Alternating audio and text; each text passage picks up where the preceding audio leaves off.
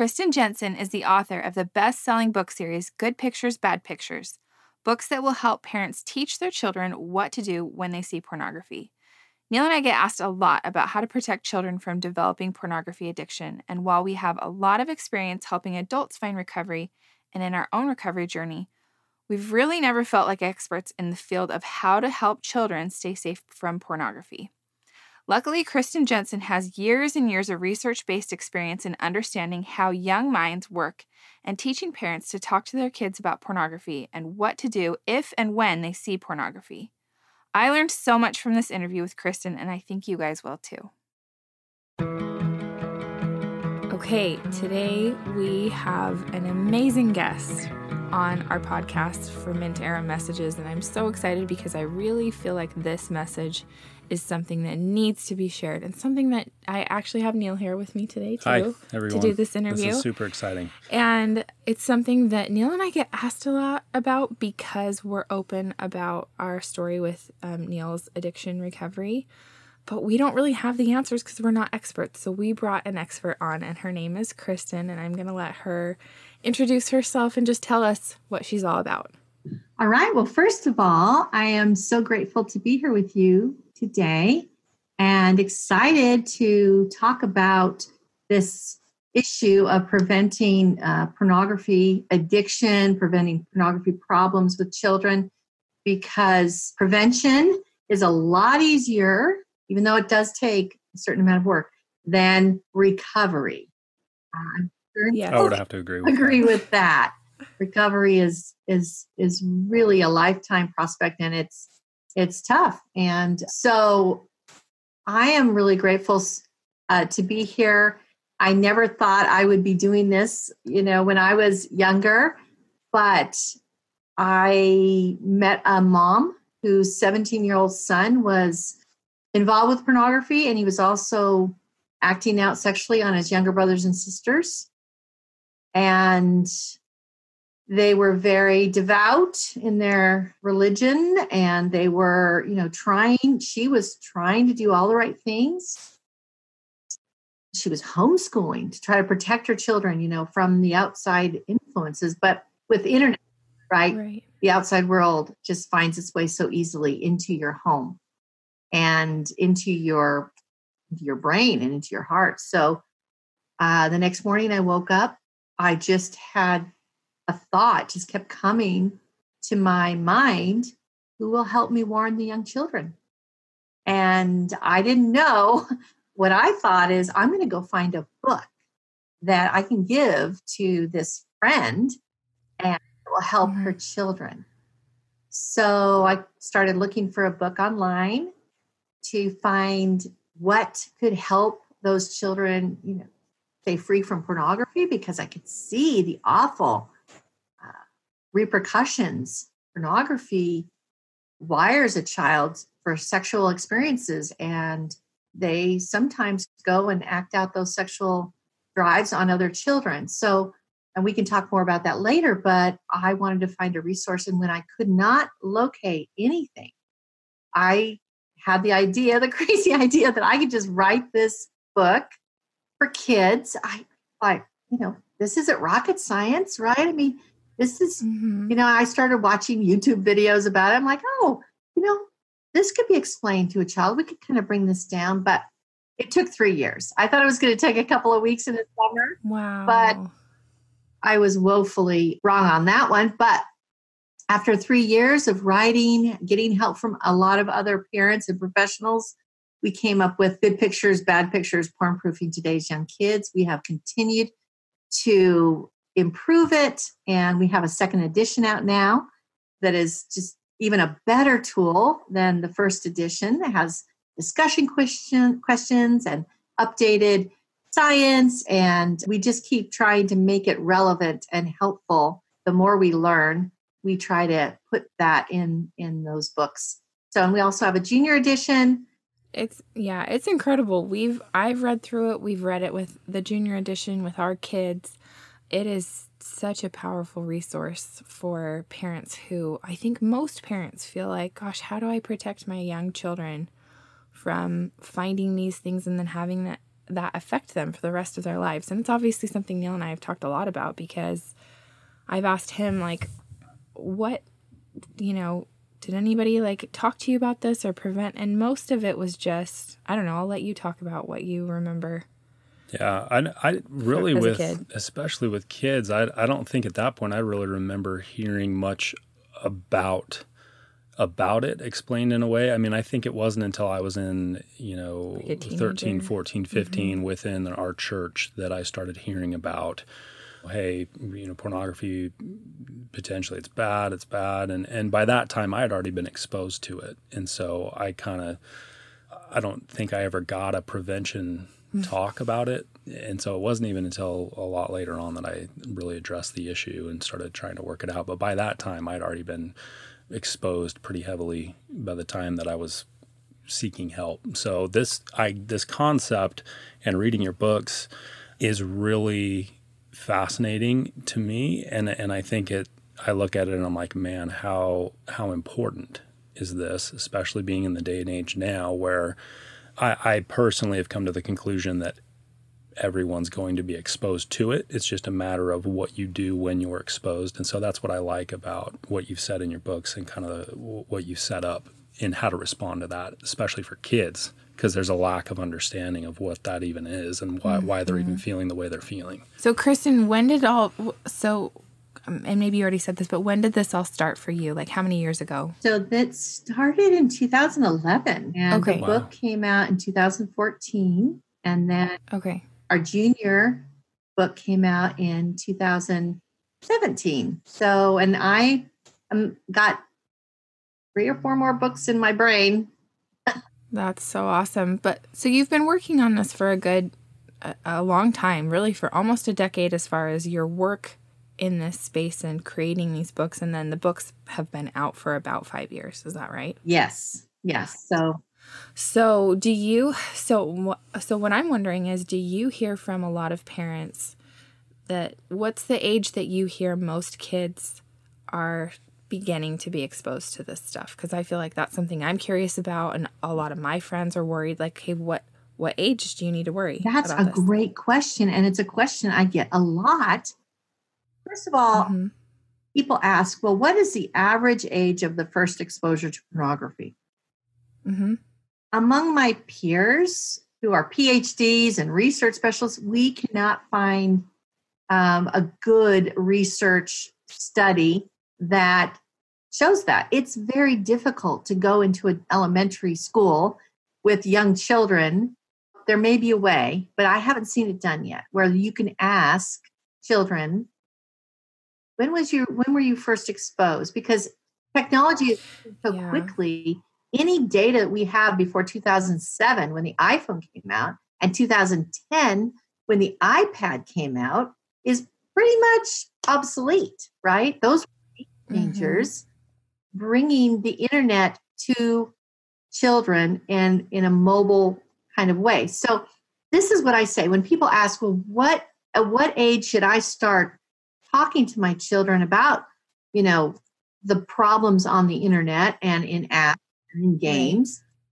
I say, along with other experts, that the first time that they have access to the internet like, what mm. age do they have access to the internet?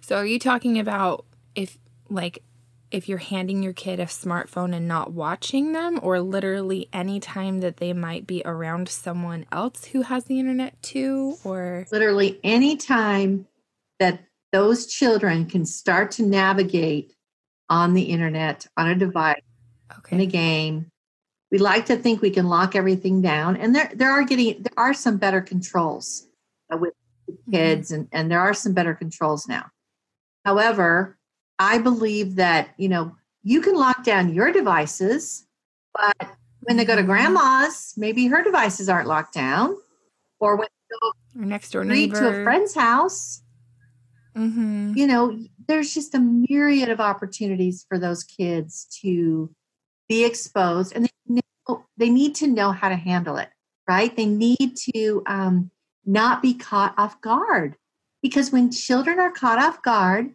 by pornography they get pulled in. And it's not that they're bad kids, they're not bad kids. We yeah. have to get this is a myth that that oh my child is good. I take church, mm-hmm. I do everything, you know, whatever. Um, so my child would never want to look at that stuff. Well, that simply is not true. It's a myth, and we need to, you know, bust that myth and and realize that all of us are biologically wired to be interested in nudity, the human body, mm-hmm. sexuality. Well, it's yes. hardwired into our brains, and children, unfortunately, when they are exposed, especially a lot, get a lot of exposure to this material, are sexualized early. And, and if no one's talking to them, and if they don't have anybody to talk to, and if there's so much shame going on, then you know they get pulled in. And then even if they feel bad about it, they use porn to distract themselves so they don't feel bad. Right. Maybe you can speak to that a little bit, Neil. Yeah. No, that this is all very very fascinating and i i completely resonate with everything that you're saying right now. Um, I, I went through we went through together an outpatient recovery program um, and learned about a lot of the science behind it and the data that's out there and why you know why there's a feeling of powerlessness and how that begins in the brain and, and all these things. So yeah I, I think looking at that from an early age and amongst the circles that i've been in within recovery meetings or recovery groups it's really the age of exposure is is shockingly young, a lot younger than you think. Um, Get specific about that. For myself, I remember seeing pornography for the first time when I was five. Um, so that was in you know about kindergarten. Um, you know, coming across some some material, and back then the internet wasn't available. I mean, it was it was you know a, a magazine that I found. And so now I look at the what's available to kids and and I, and knowing for myself how, the accessibility mm-hmm. and and pr- pretty much you know proving to myself through a lot of trial and error and trying to overcome things and that any I, I found for myself any device any medium where there's you know some type of media on a device I can find pornography. If I if I really wanted to, I could find it. And I agree with you like there are a lot of safeguards which it's gotten a lot better. I think in the early days it was kind of like wild wild west like you you know type in anything and you'd see pornography come up. It's gotten a lot better and the safeguards have gotten better but kids are smart. They know how to use the phones and even well just even like i think about annabelle going to school and even though yeah the computer i i would imagine hopefully that the computer lab is pretty like you know a safe zone but how many kids at school are carrying around smartphones and at recess are they looking at stuff or at lunch are they pulling stuff i up? i say that every school bus in america is a theater mm. i've heard so many stories of five year olds getting exposed to pornography from an older child who has a smartphone. And so, our job as parents is to persuade children, educate children, persuade them. Yes, use filters yeah, because that shows that, hey, we are serious about this, right? But don't. Mm. Don't get sucked in by the the thought that the filters are, you know, it. It's one tool in your arsenal, just like our book, another yeah. tool in your arsenal that foster that communication. It's communication mm-hmm. Between the parent and the child and that bond of trust. I just got a text this morning from a mom that used our junior book and, and read the junior book to her children. And she said, What a sweet experience it was. And that seems a little mm-hmm. counterintuitive, right? That I'm going to talk about pornography and it's going to be a sweet experience. But I've heard this over and over again. Parents say, it built the trust. I felt mm-hmm. this huge weight lifted because I had begun this conversation. And when you think about the weight that's lifted from your shoulders, think about the weight that's lifted from your little child's shoulders who may have seen this but didn't even have the vocabulary to know how to come to you and talk to you about it. I'm sure Neil knows what I'm talking about. He, you feel yeah. this burden of secrecy and shame. Oh, yeah. Absolutely. And that's exactly what happens or happened to me is like, you know, yeah, there's a lot of these emotions that are coming up and you're like, wow, this is, you know, you're feeling all these things, but also there is such, I mean, I, I vivid, vividly remember this. There's such a feeling of shame. That mm-hmm. first time I saw pornography, like just the thickest, just most disgusting feeling of shame. And that you know it drives it drives everything underground. It creates that secrecy. And i learned something you know a phrase early on in recovery that i learned is secrets are the lifeblood of addiction. And so driving the more secretive and isolating i felt with with pornography the worse the addiction got. Um, and so undoing all of that I, I thought man if i could have you know had an opportunity to have an open channel with my mom or my, my dad or you know somebody in in in that situation I probably could have released a lot of that and recognized like hey I'm not a horrible person because I saw this mm-hmm. I'm not a mm-hmm. bad person um, you know I was I was exposed to this I shouldn't have this is what it is this is this is not what sexuality was designed for. This is not what God intended when he he you know created these desires within us. This is not an accurate representation. Um, this is what it's for, and I don't think I learned that until much later. So, Kristen, I I love how you address shame in your book and not making a kid feel bad and can you talk a little bit about the I love that part in the book where you talk about how the parent may feel or react when you ask your kid have you seen these types of pictures? That's in before? the back of the junior book. Uh, you may have mixed feelings, right? When your child uh, mm-hmm. tells you, right, about an exposure to pornography, but you you may be freaked out, you may be scared, right? But put right. a big smile on your face and give your child a hug and assure them by saying, "Thank you for telling me you did the right thing." Uh, Mm-hmm. Some really yeah. good advice for parents in the back of the junior book. But in the book itself, and you were talking about the shame, we really want, we don't want any child to feel ashamed. And um, it was really a recovery expert that read over my manuscript and told me, you have to put this sentence in. This is mm-hmm. a sentence. Sometimes kids see bad pictures by accident. But even if you see a bad picture, that doesn't make you a bad kid.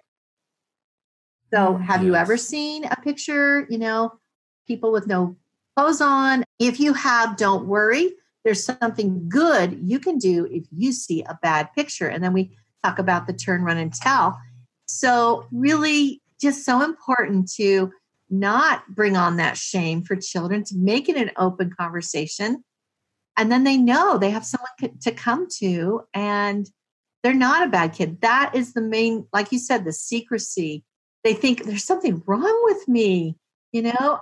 Mm-hmm. to yeah. this stuff that you know now i've learned is bad right? There must therefore i must be bad. Kids are not bad.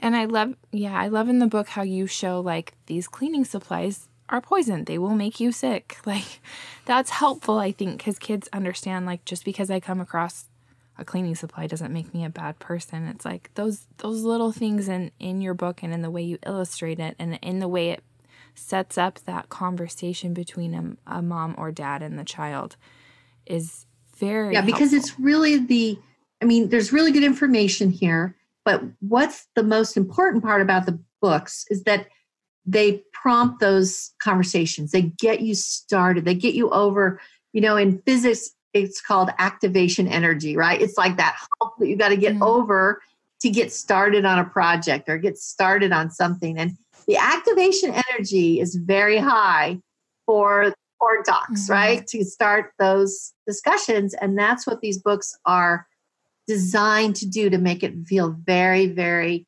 comfortable to begin those conversations because the books are not going to save your kids from porn. But guess what will help them is your relationship and your love uh, and your constant mentoring of them mm-hmm. through their throughout their childhood when they're young you've got to act as their prefrontal cortex you know that already right you have to keep them from running out in the street, yeah. teach them to stay on the mm-hmm. sidewalk, mm-hmm. you know, all these things. You've got to be their prefrontal cortex because they don't know. That's the decision making part of your brain that says, if I go play in the street, a car might hit me. They like a, a three year old doesn't process Breaks that. of the brain, right? It's the thing that mm-hmm. learns from yeah. the bad experiences so you don't do them again. The prefrontal cortex, we call it the thinking brain in good pictures, bad pictures, is the part that's immature in children. Parents have to step in. They have to, you know, help children develop their thinking brain.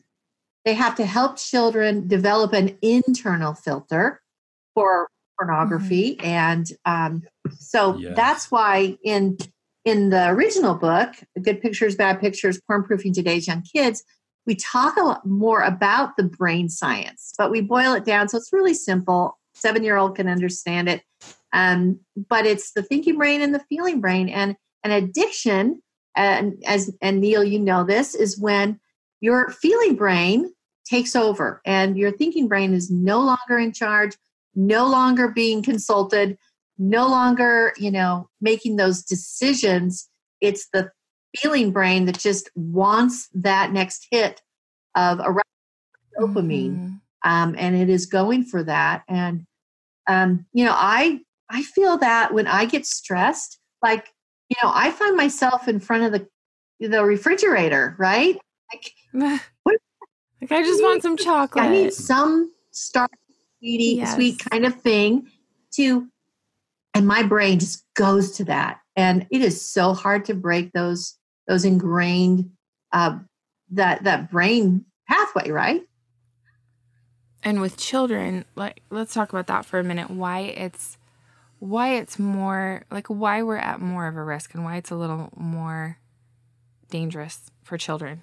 Well, all if you look at addictions and when people get addicted, you will find that most people come into an addiction in their adolescence or pre-adolescence.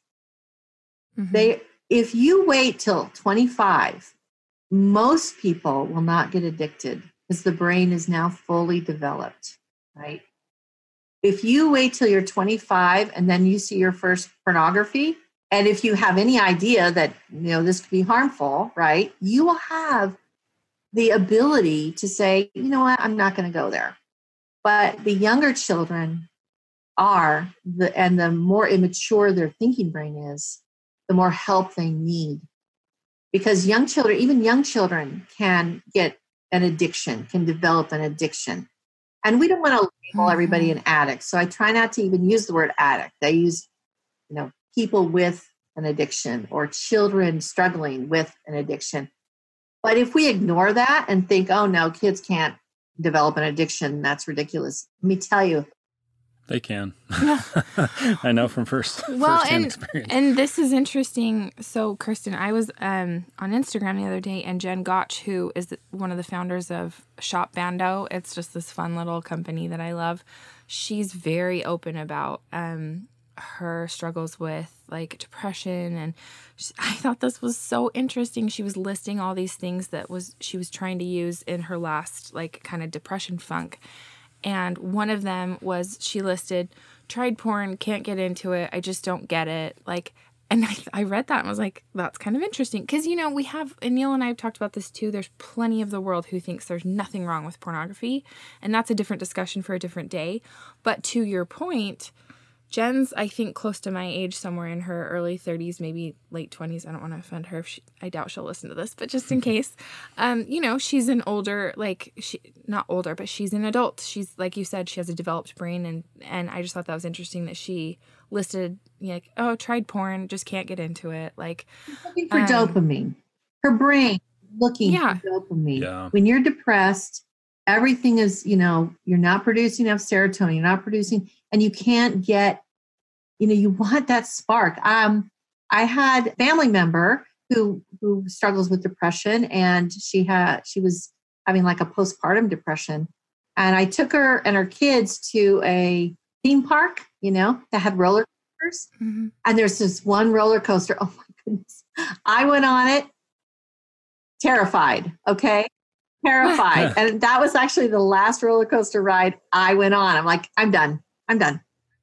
but I told my I told her about that and she says, I'm gonna, I said, don't go on that ride. And she goes, I'm gonna go on that ride. So I held her baby. She went with her kids and went on that ride and came back. And I'm like, how was it? She goes, you know what? I felt something. and and and it was it was good to feel something. And so we are mm, like, oh, yeah. roller coaster therapy for people with depression. How about that? That's that so funny. But that's the thing you're but, seeking, right? So pornography. Yes. Give her that. Well, to some people, that is that's their coping mechanism. That's but the problem mm. with mm-hmm. that, and Neil can attest to that, is this: is that as you become more addicted, your dopamine, your ability to actually use dopamine, transfer dopamine, uptake dopamine through the, the neural connections is reduced. So you're always seeking uh, that high, and then you're trying to get more and more extreme porn to give mm. that and that yeah. arousal, and then that's what keeps people going and going and going for novelty and extremity of content. Mm-hmm. So all yeah, it's it's progressive for sure in nature, and you know I got a buddy who's a he's a recovering from a pain pill addiction, and he's like, you know, it worked great. It was my solution. It, it seemed to fix everything. It worked great until it didn't mm-hmm. work, and it's just the tolerance builds up, and and you're always looking for more and more, and all of a sudden it's like he's taken you know this copious amounts of drugs, but not getting that same high because those you know that dopamine just you get the tolerance built up to it and it, it just doesn't work anymore. And then your life becomes more and more progressively unmanageable. Well and can you imagine handing like i mean here's another example like that's highly controversial but cannabis. Can you imagine handing a three-year-old a joint. like, yeah, yeah. If you think that's fine as an adult, like that's another conversation for another day. But do you really want like a three or five year old like starting that at that age, and that like you're saying they're developing a tolerance to it, and by the time they're like a teenager, like forget it. You know what I mean? Yeah. So question. Yes. Oh, I I was just wondering, and this is just kind of for me personally. Like we have we have a, a six year old and we've talked to and, and actually read, you know, the, the I think the junior mm-hmm. version, which I think is fantastic. I mean, That's I think awesome. one of the greatest things that I see from that is the identification of like call it what it is. I'm like, man, how powerful is that? And and so I love that, and that's something that we've taught to her is this is what pornography is. It's it's pictures of people with little to no clothing on, and so you know when you see it or if you see it, call it what it is and then come talk to us. So we've we've started that conversation and and followed up. I guess my so my question kind of is is I I, I want to keep that an open dialogue, but I also don't want to create like a hypersensitivity of like every you know I'm just feel like I'm badgering, like, hey, just are you, you know, have you, did you come and see mm-hmm. me? Like, did you see pornography? Come, come, remember to come talk to me. Remember to come talk to me. Or talking about it so much that it it's becomes like, like, this insane curiosity. It, almost creates like a, sh- like it almost creates a shame because I'm bringing it up too much. What, um, I don't know. I guess as a, as far as a frequency or a follow up after that initial conversation, what, what are your thoughts, or from your research that you've done? How do you create an ongoing conversation without instilling like shame or or maybe even creating that curiosity of like man they keep asking me about this what is it um, mm-hmm. you know what, mm-hmm. what are your thoughts on that great question and um, i'm going to tell you right now i don't have the perfect answer for every family but here's a few guidelines sure. first of all i want to go back and address what you were saying how it's so important for kids to recognize what porn is so the books really have three goals one is to define pornography or bad pictures, right? Mm-hmm. So kids can recognize it. And of course, we know that simple nudity, you know, is not pornography. But for a child, we want to just give them enough of a definition so that they can recognize it. We're not going to give them the whole horrible, you know, this is what pornography is, especially if we haven't even yeah. talked talked to them about sex, which does need to happen at an earlier age in this world. But yes, but uh, you can read the books with the kids without having the sex talk. There's no not sex is not mentioned in any of them. But so one, define the term so they can recognize it. Two, help them understand that it's dangerous and harmful. And three, give them a plan for what to do when they see it. So those things, a definition, understanding that it's harmful, and a plan for a, you know, a response plan. So in the junior book, yes. we have the turn, run, and tell plan. And in the original book, we have the can do plan. So now, as to frequency of discussions, let's let's talk about that.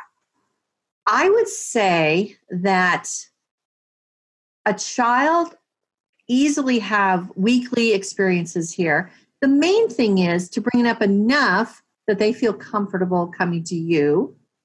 But of course, you don't want to be beating, you know, constantly on it. Like you said, that'll be too much. You, I think once you have the original talk, you want to review this information with them. So I know parents that will, you know, kind of, you know, they'll keep the books out. Some kids love to read them, but but some parents will say, well, we go through this every, you know, six months, four months, whatever.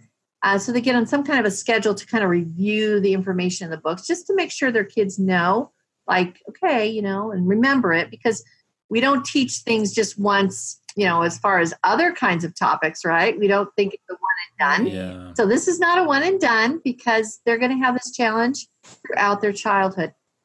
Some parents do a Talk Tech Tuesday, and that's mm-hmm. something you know you might want to. And it's a time to talk about all kinds of issues with technology. The other thing you can do, we have an article on our blog at protectyoungminds.org about taking advantage of those, um, you know, those unplanned teaching moments. So if you see something, a picture or a poster or a sign, or you saw something during the day that was troubling to mm-hmm. you, you can mention it. Say, you know, I saw this, or oh, do you see that sign? And you know what?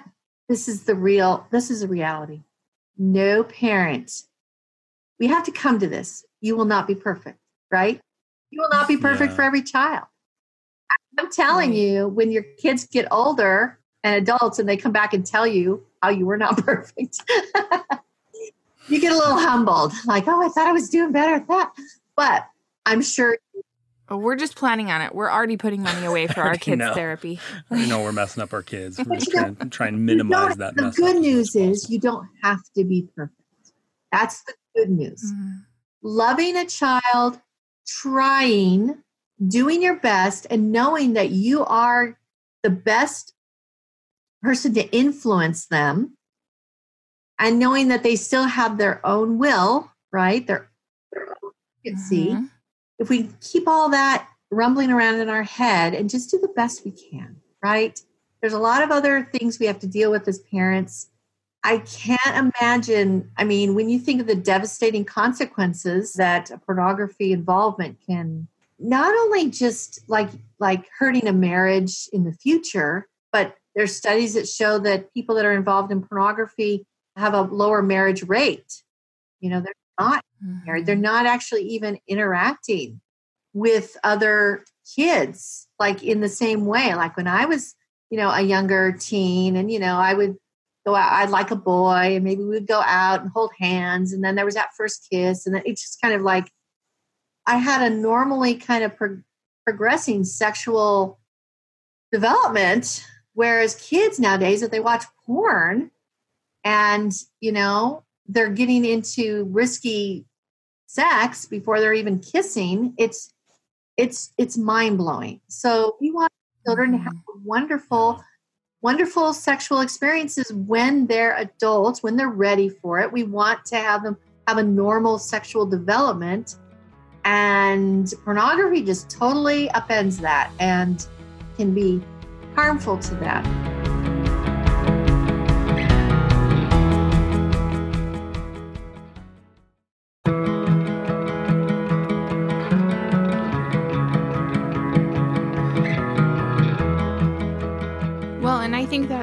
that's a good point too that the type of pornography addiction that Neil dealt with is probably going to be very different as far as like he wasn't really exposed to internet pornography until after oh, he was uh, an adult. Probably in my 20s, I think. Right? Where like can you imagine how different that could have been if all of this started on a smartphone or a tablet oh, when you were a five year old? You know what I mean? And, and you were seeing videos. I've I've thought about that. I look at I just understanding the progression and how that works with you know where it starts on the spectrum of you see something maybe in you know a, a, catalog or something that comes in the mail versus the far end of that spectrum and what that looks like that is instantaneous with the internet. And i think you know i look at how quickly that happens. And i thought I've thought often thought to myself of what if I had access to that as mm-hmm. a kid and what would have been different and I'm like oh my goodness like that is crazy to think about how quickly that progression would have happened and so I mean and one thought that I've had and and and maybe you can speak to this a bit would be I of myself I live a very interesting life, technologically speaking. I don't my my phone. I can text, I can email, and I can call, and that's it. This is by choice. I have my wife set things up.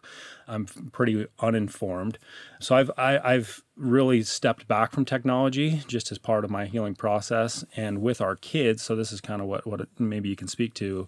You know, we've we've held that back and and not giving them tablets, not giving them you know phones. We plan to hold back. So th- this is, I think there's there's maybe two sides to the coin on this, or schools of thought.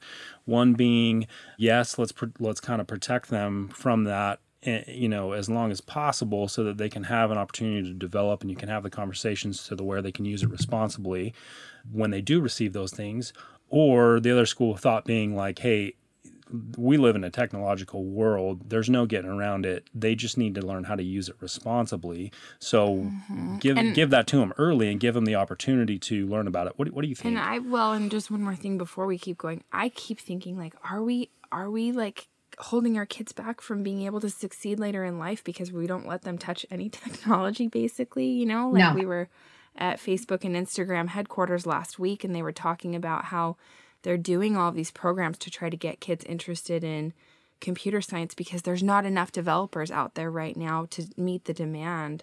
So mm. so yes, eh, I agree with Neil completely. We're kind of like, I don't know, are we doing it right? What do we do? What's your advice? Um okay. I read a book that was really interesting. It was called The Revenge of Analog. And it was showing how lots of people are actually going back, like, you know, vinyl records become so they're a thing. Yeah. Younger people, right? I got rid of all my vinyl records. What? Why did I do that? You could have made a lot of money on oh. eBay. so, um, but they talked about these, like the founders of these big tech companies and how they won't give their kids, like the uh, Steve Jobs wouldn't let his own kids have an iPad. So they know something, right? And a lot of these silicon you know valley parents send their kids to like waldorf schools where they don't have any technology they're out in the woods you know whatever mm. so hmm. you know i don't think that you're going to hurt your child one little bit by forestalling screen time honestly kids learn really quickly uh, so if you're like 12 and that's the first time they've ever seen a screen they'll have that figured out in 45 minutes, you know, maybe 20. Right. Oh, yeah. So I, I don't think that you have to worry about that. I think you do have to worry about the effect of screen time on the brain. There's been studies mm. now showing that it is, you know, it is, it can be devastating for a child. They grow up with uh, all kinds of issues, ADHD like issues when they have a, unlimited screen time. So you know i don't think you're i would i would definitely uh if i'm going to err on one side i would err on you know holding back. You don't give your three year old the keys to the car and say well you know at some point you're going to have to learn to drive. Yeah. Yeah yeah. No that's a good point. started right now because you're going to be a much better driver if i give you the keys when you're three years old. Way we go well when they're 15 and a half they can get a learner's permit and then you know, they mm-hmm. go through this course and they have to have so many hours. And then finally, we're going to let them have a driver's license. And yeah. I like that. So, I, what I is your that. advice? So, so uh, that perfectly segues into the conversation of like teenagers, phones. what's your advice with all of that? On, on when specifically? Yeah, like when do you hand your kid a smartphone when they're 18 and you're sending them off to college and they don't have any you don't have influence on them anymore? I don't want to do that, but, but a high schooler with a smartphone terrifies yes. me too. so again, it's mentoring and it's starting with, you know, uh, we have a wonderful article on protectyoungminds.org called When Should Kids Have Cell Phones? Reveal Best Strategies. We actually polled our Facebook group. We have a, a Let's Talk uh, parent Facebook group, and we polled them and said, okay, when do you let your kids? What are your plans? And we got so much great advice from other parents. So we just brought all that together, put it in this mm-hmm. blog post, which maybe you can share a link to this. But Absolutely. Sure. We'll put that in the show notes, the the links to these articles and to your Facebook group and all. So one of the things is to linking cell phones and mobile devices with responsibility. So here's a couple of things. One, I don't give kids, I would not give kids like it's Christmas, here's your phone. It's Christmas, here's mm. your iPad. No, it's Christmas, here's the family iPad, right? And mm-hmm. well, okay. you got two. All right, fine. But it's our iPad and you get to use it as long as you are obeying our rules and using it within the guidelines that we've set up. And it's okay to involve mm-hmm. your children if they're a little older informing those guidelines. But ultimately, the parents are the parents, and it's my phone. It's my, I'm paying the bill, right? Yep. And so that psychological difference between being like, oh, this yeah. is my phone. You can't have it. You can't look at it. You can't, whatever. I just had a friend call me and tell me that in the middle of the night she felt had this idea she should go check her daughter's phone. And she went and she found some bad stuff on it. 15 year old. So I'm not saying you can't allow them to use a phone uh, when they're a teenager, but also link it with responsibility. So start with a, a mm-hmm. lesser device and then you know link it so there's a lot of ideas in this article about linking it with responsibility so if a child is a you know basically following the rules of other technology maybe they're getting off their games when you ask them to or really respecting the limits that you're placing on technology use then they're they then that's one more sign that they are ready for a little bit more and in this blog post, we have like four stages that you can go through. But I just wanted to say that it also begins with how we use our own technology. Mm-hmm. There's there was a, a little picture that went viral on Facebook, and it was like a second grader had an assignment in class that said, Tell me about an invention that you don't like and why. So this is what this little kid wrote. If I had to tell you what invention I don't like, I would say that I don't like the phone, meaning cell phone. I don't like the phone because my oh. parents are in their phone every day. A phone is sometimes a really bad habit. I hate my mom's phone and I wish she never had one. That is an invention that I don't like. And they did a little phone, they crossed it out, and they had a little sad face saying, I hate it. So, you know, again, we have to model good responsibility, mm-hmm. good behavior. But going to the technology, there are some cell phone alternatives and for example, Gizmo Gadget. If you want your kid to have a gadget so that you can be in touch with them when they go play at the park or whatever. I'm going to send my kids to college with a gizmo.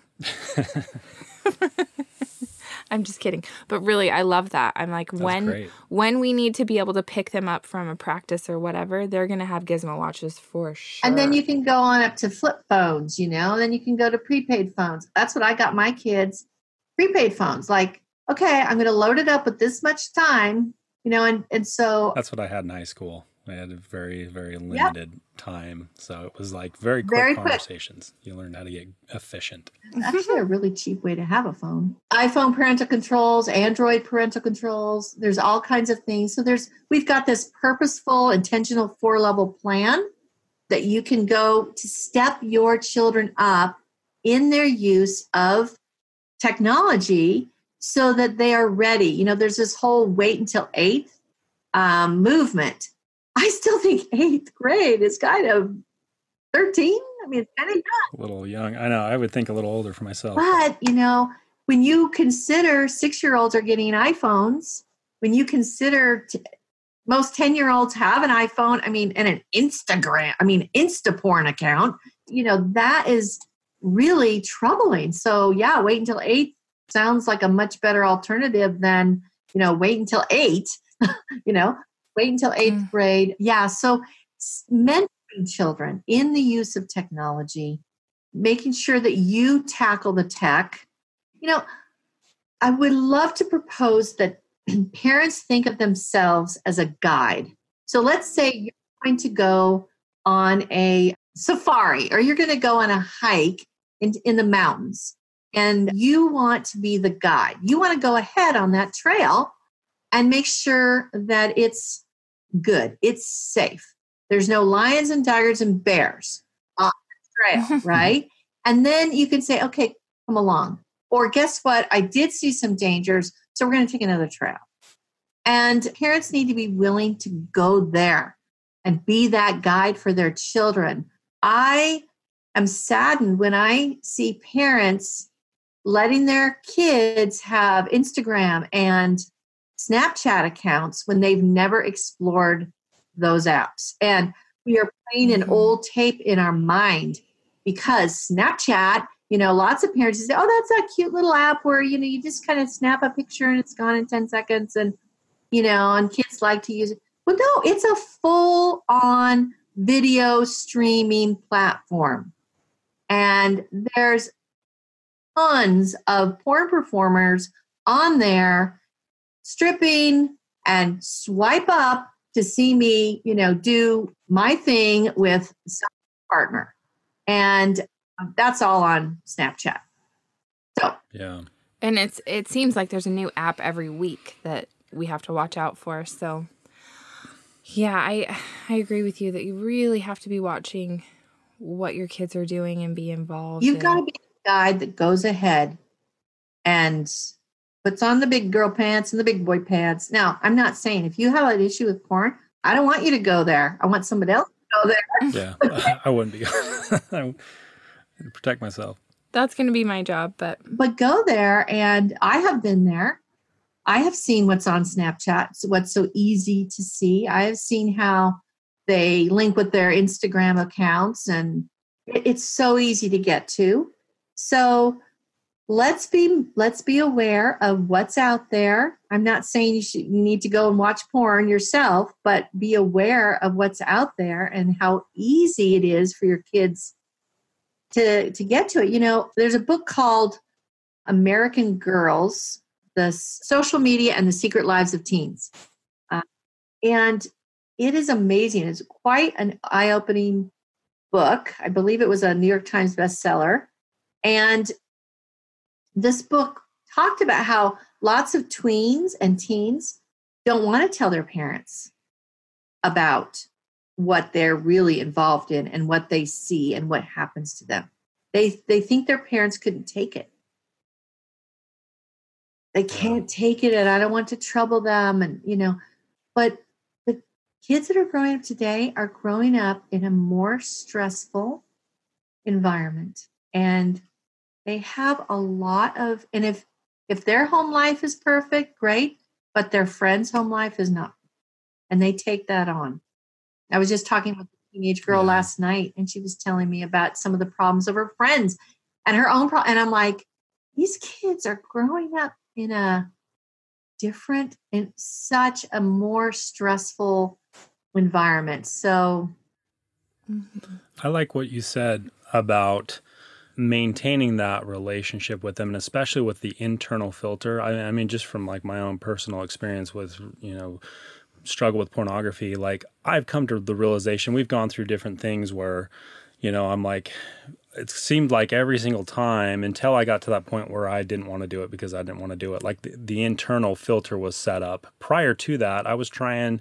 which i think is good and i think you have to do is to set up like let me just box myself out completely but I found that there was always a way to break through and there was mm-hmm. always this and it's like, okay, hey, I figured this out. Can you shut this off? And then it was like, okay, now I figured out I can get it here your and brain I shut this off. Is and your brain seeking still, that.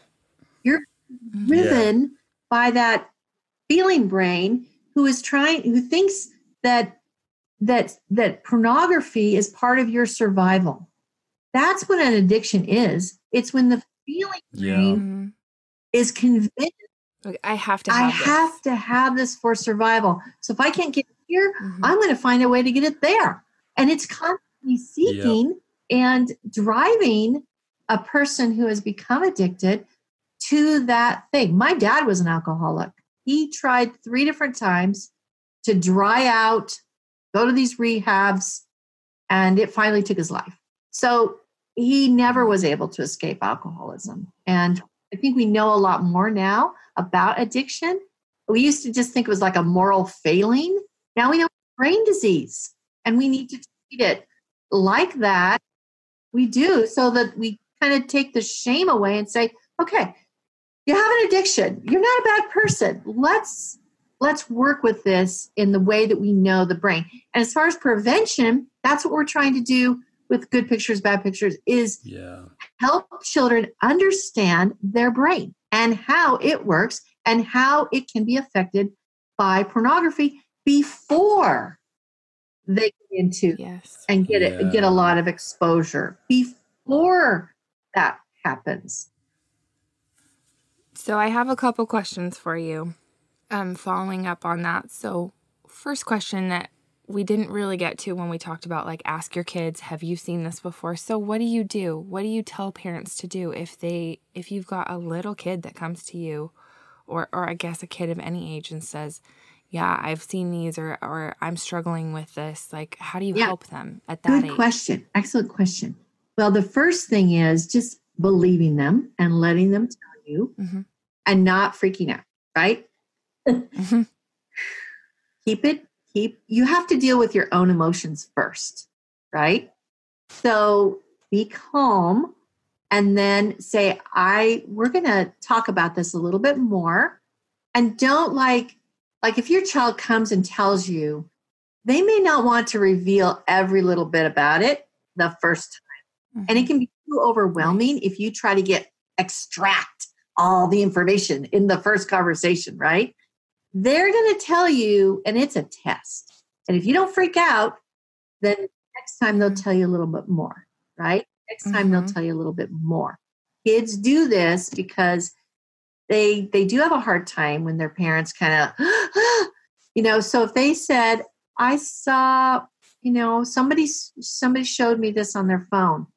Well, who did that? Well, you know, it was Zach. Zach, what was he doing? Why would he do that? Well, you're never playing with Zach again. Well, uh, then will that child ever come and tell you anything about that again? No, right? So, oh, okay. Well, just keep calm. And then we have a smart plan guide on our website under Help and Heal. You can go there and download this guide that will help you understand like what kinds of questions you should ask, how you should ask them, the kinds of information you want to get from the child eventually, but in a series of conversations. And the first step on this SMART plan, because I like acronyms, stands mm-hmm. for stay calm. And that is really hard, but stay calm so that you can get mm-hmm. more information. But the again, deal with your emotions first. I had a friend call me up sobbing. Like, you know how when people sob so much they can't even talk? Even know mm-hmm. what they're saying. And then I finally just yeah. said, uh, Do you want me to come over? And so I went over to her house, knocked on her door. She didn't come. I opened the door. I, I just followed the sobbing and found her in her master bathroom. And he was just a mess. Well, guess what? She found porn on her 14 year old's iPad he had been using. And she was just, she had her first initial reaction was to go to the school, pull him out of school, and say, What is this? You know, why are you doing that? Mm-hmm. And I said, Take 24 to 48 hours to calm down. Yeah. deal with your own emotions because you know what? If this has been going on, you know, taking a few days, it's not going to change anything. Right. Yeah. So that's the first thing. And then we have other steps there. Um, I highly recommend doing this even before you would even know that your child has had a problem or has been exposed because it'll get you prepared for what is highly likely is that your child exposed mm-hmm. may come to you or you may find something that you didn't want to see on their mm-hmm. device or um, find out about something so it's good to be prepared in that way that we'll be able to help our kids grow up and have a chance to be free from this highly addicting material that is accessible to everyone 24 7. We've never had a situation like this. You know, if you could get meth 24 7 from a smartphone, mm-hmm. you know, in the secrecy of your own bedroom, would you have yeah. a meth addiction problem? Yes, you would. Yes, you would. Mm-hmm. That kind of speaks to that. But I wanted to also um, get in some new information that we have learned about kids and their use of pornography. Over a year ago, I completed a study with an expert interviewer we wanted to understand why kids hire porn, right? Air quotes, right? Hire porn. You know, what that means is we all have jobs to do.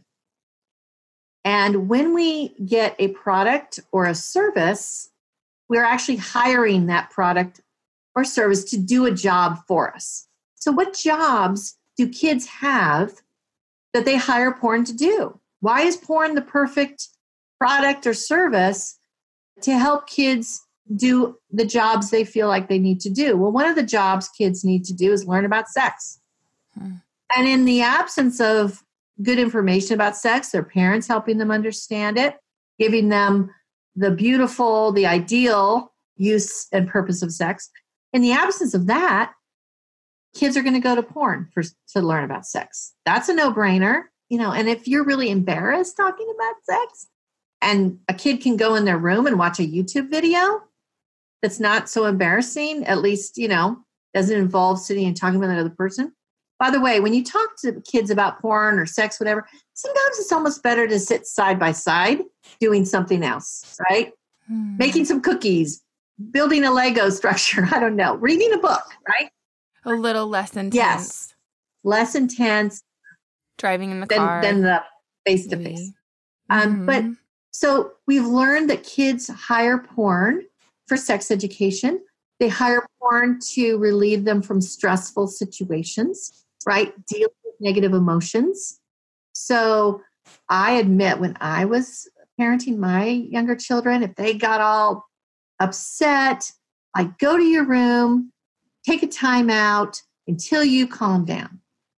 And what happens with that is like they're on their own. Like you haven't mentored them about how to calm down, right? You're just like, mm-hmm. and one of the young men that we interviewed, he said, you know, my parents would always do that. You know, when I got upset, had a, you know, fit or whatever, go into your room until you calm down. Once he once he discovered porn, you know, oh, no. and oh, you know, it's like a reward. masturbate to porn Sorry if you don't want me to use that word, but once no, he okay. learned that, that's the golden ticket, right?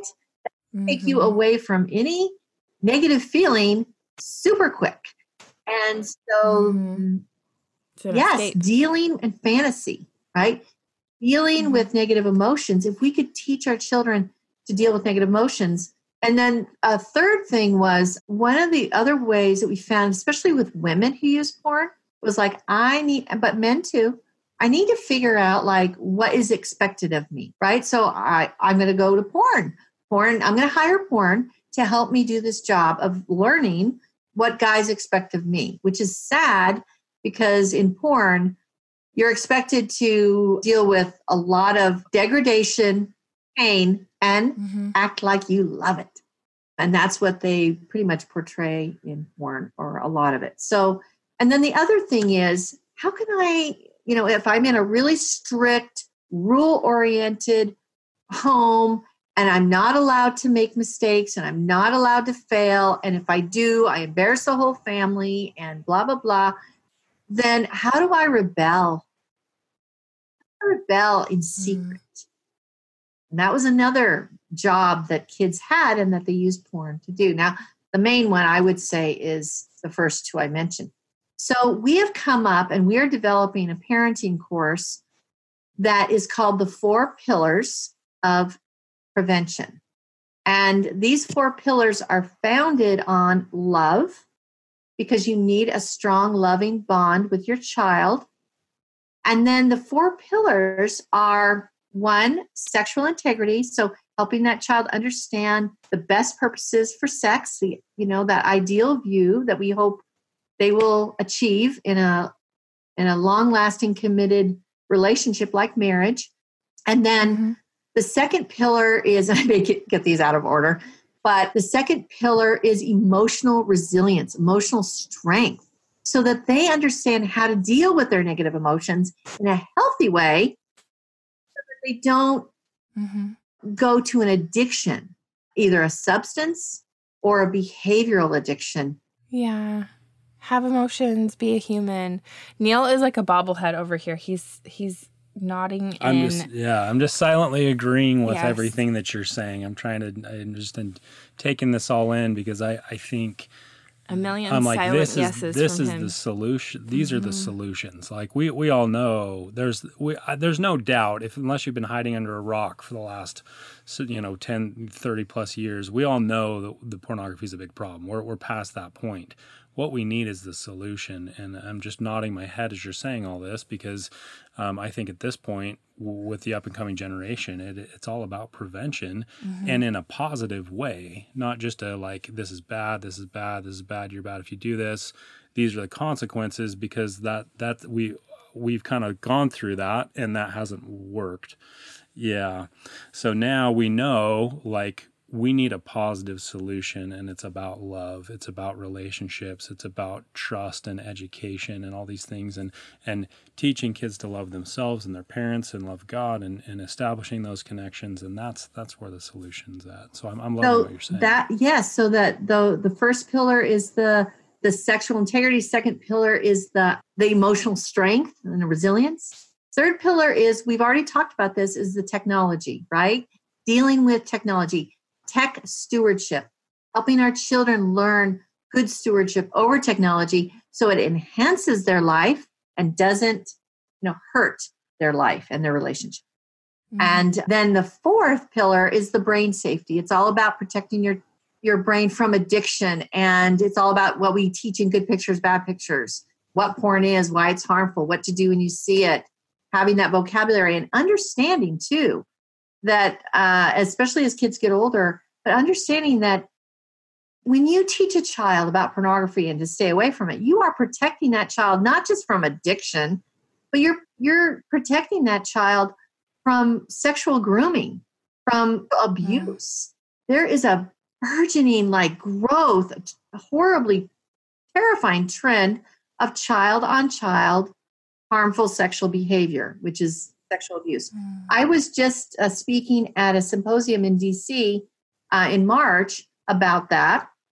And we had a symposium brought in people all over the country and all over Washington, D.C., members of the military, the government, social workers, and talking about how porn is fueling this. There's a nurse, her name is Heidi Olson. She did a study at her hospital in Kansas she is a sexual assault nurse examiner. So when a child is brought to the hospital emergency room, they've been sexually assaulted. They're the ones that collect the evidence, you know, write up mm-hmm. the reports. And what she started to do was to see, like, is this? She started to see how it was connected to porn. And then she she started to they started to do like a survey and tally these things. What they found out was that if you look at the ages of all of the perpetrators, mm-hmm. the biggest category, the biggest demographic, the largest by far demographic was 11 to 15 year old boys that were perpetrating on younger children. And they weren't just doing kind of normal sexual exploration or even normal sexual intercourse, like, like you might think. They were doing porn inspired mm-hmm. sexual acts. Oh, that's heartbreaking. Yes. We are training up a generation to to become offenders. And the problem is they're mm-hmm. victims too, right? Kids mm-hmm. that have been basically porn has been the perpetrator on them. Porn taught them right. and and engendered these feelings and they have done what is so natural and normal for kids imitate. Imitate what i see adults do. That is what is driving mm-hmm. a child's brain. And we all see that in our own kids you know when they imitate us we're like that was so cute. Mm-hmm. but oh my gosh that's terrifying. And you're like dang it they learned that from me. yeah so that. that's why when you teach your child when you start to porn proof them when you start to have these conversations you know you, you may think it's terrible if your child is perpetrated on right if your child is abused sexually by another child that would be horrible but how much more horrible would it be if your child is the one doing the, the harm right yeah. i mean i can't imagine that and you know recently i got i mean i get these emails from parents all the time. And one I got was a, a mom that she was watching a 10 year old boy for the summer. His mom was a single mom and she worked. And so she was going to earn a little extra money. And her kids were friends with those kids. And so brought him in. In the first month, no problem. And then there was an incident. And because she had talked to her seven year old daughter, her seven year old daughter reported that he had taken her into the bathroom and tried to do some very sexual things with her.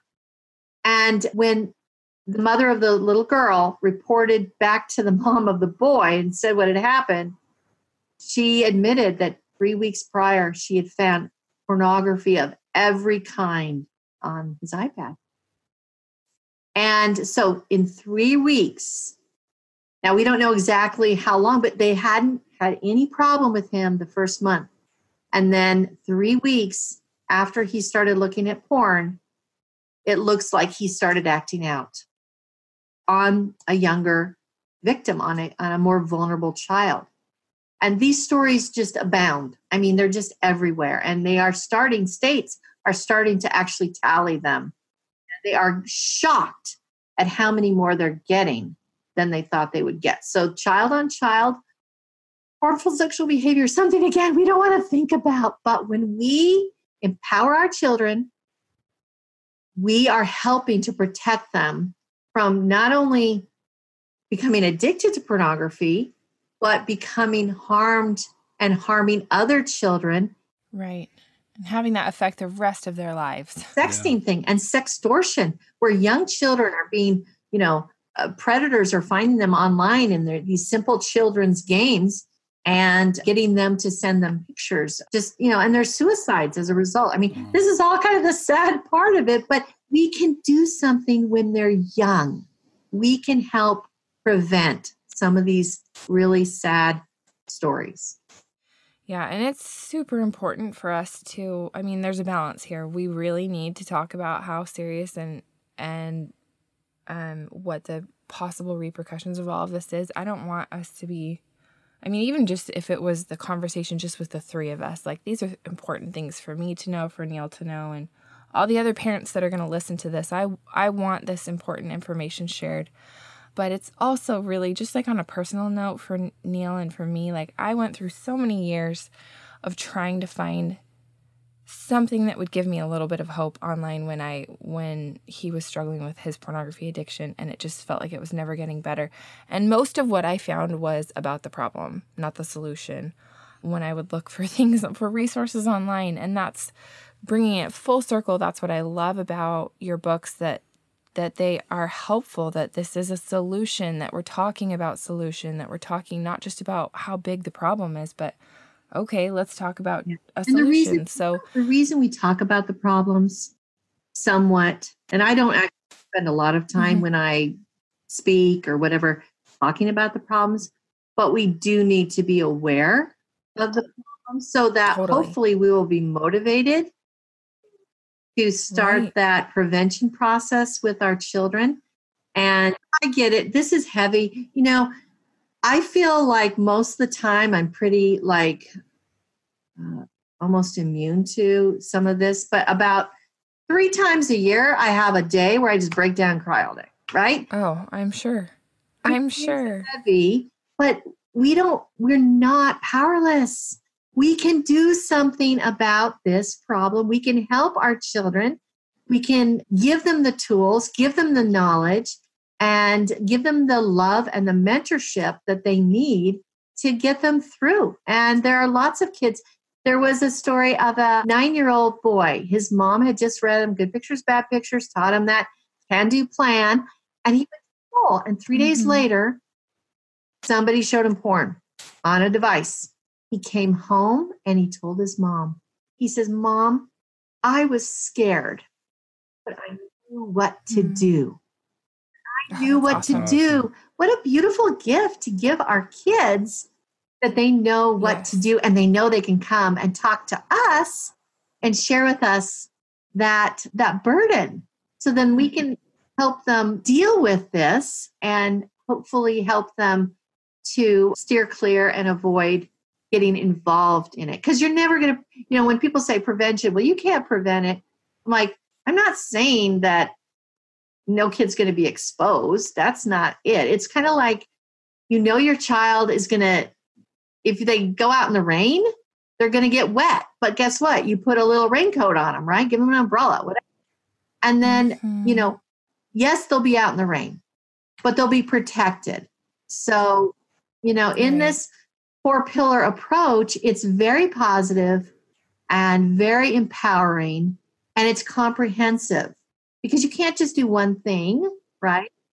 It, it, there's a comprehensive approach and we base it upon what we have learned all these years from talking to people like you neil who have tr- you know that hard road of recovery and we've learned. Yeah. So kristen we've talked about so many great things so many great ideas and tools and your books that you know we'll we'll bring it back to that too at the very very end. But i just want to know if there's one thing because there just have been so many good ideas and little truth nuggets that you've left with us. If there's one thing, one message that people walk away with, what do you want that to be? The relationship with your children, the open communication is really the best form of inoculation. You know, I, I, I kind of hesitate to use the inoculation because it's not a one little shot and you're done, right? It's like you need mm-hmm. a booster shot continuously. But it's that relationship. And that's why the books help because you're sitting there talking and it helps you develop that conversation. But if a child doesn't feel like they can be open with you, they feel like you're going to be so disappointed in them because they were pulled into it. You're if they're if they can't talk with you openly, if they don't have that base of like, I know my parents love me, and no matter what I do, they'll mm-hmm. always love me. And I know they're going to prepare me to be successful in this world. And they have my back and they're cheering me on, but they don't expect me to be perfect. I don't know. To me, that seems like the biggest gift we can give our kids is yeah. We're with you. We're on your on your on your team. We're on your side. Porn is the enemy, but you are not the enemy, mm-hmm. even though you may yeah. have been uh, tempted uh, to to look at porn or even seek it out. You're not the enemy. Porn is the enemy, and I will always love you no matter what. I guess that would be my the one thing. If I have to have one thing, I've got four pillars, but the one thing would be to be hopeful. Right? Uh, can't yeah. you can't go forward without hope. You can't even get out of bed without hope. Right? Right. Um, and like you said, Amen. those times, and you were just looking for hope. So, yeah. So good. Thanks so much, Kristen, for sharing so yeah, much wisdom. It you. really, I have learned so much today. Um, where can people find you? Where can they find these resources? So, protectyoungminds.org And our books are also on Amazon. They're bestsellers on Amazon. You can read the reviews. We've got over 500 reviews on our original book. We'll put all of these resources on the show notes and make sure that we have links to the books, links to your site, links to everything there so that it's very easy for everyone that listened today to find those. So, again, Kristen, thank you so much. Thank you. Thanks so much for listening to Mint Arrow Messages. Make sure you follow us on Instagram at Mint Arrow, subscribe to our Apple Podcasts, and rate and review us if you like us. And to get show notes, go to mintarrow.com slash podcast. And you can even sign up to get show notes emailed right to your inbox, and we'll email you every time there's a new episode.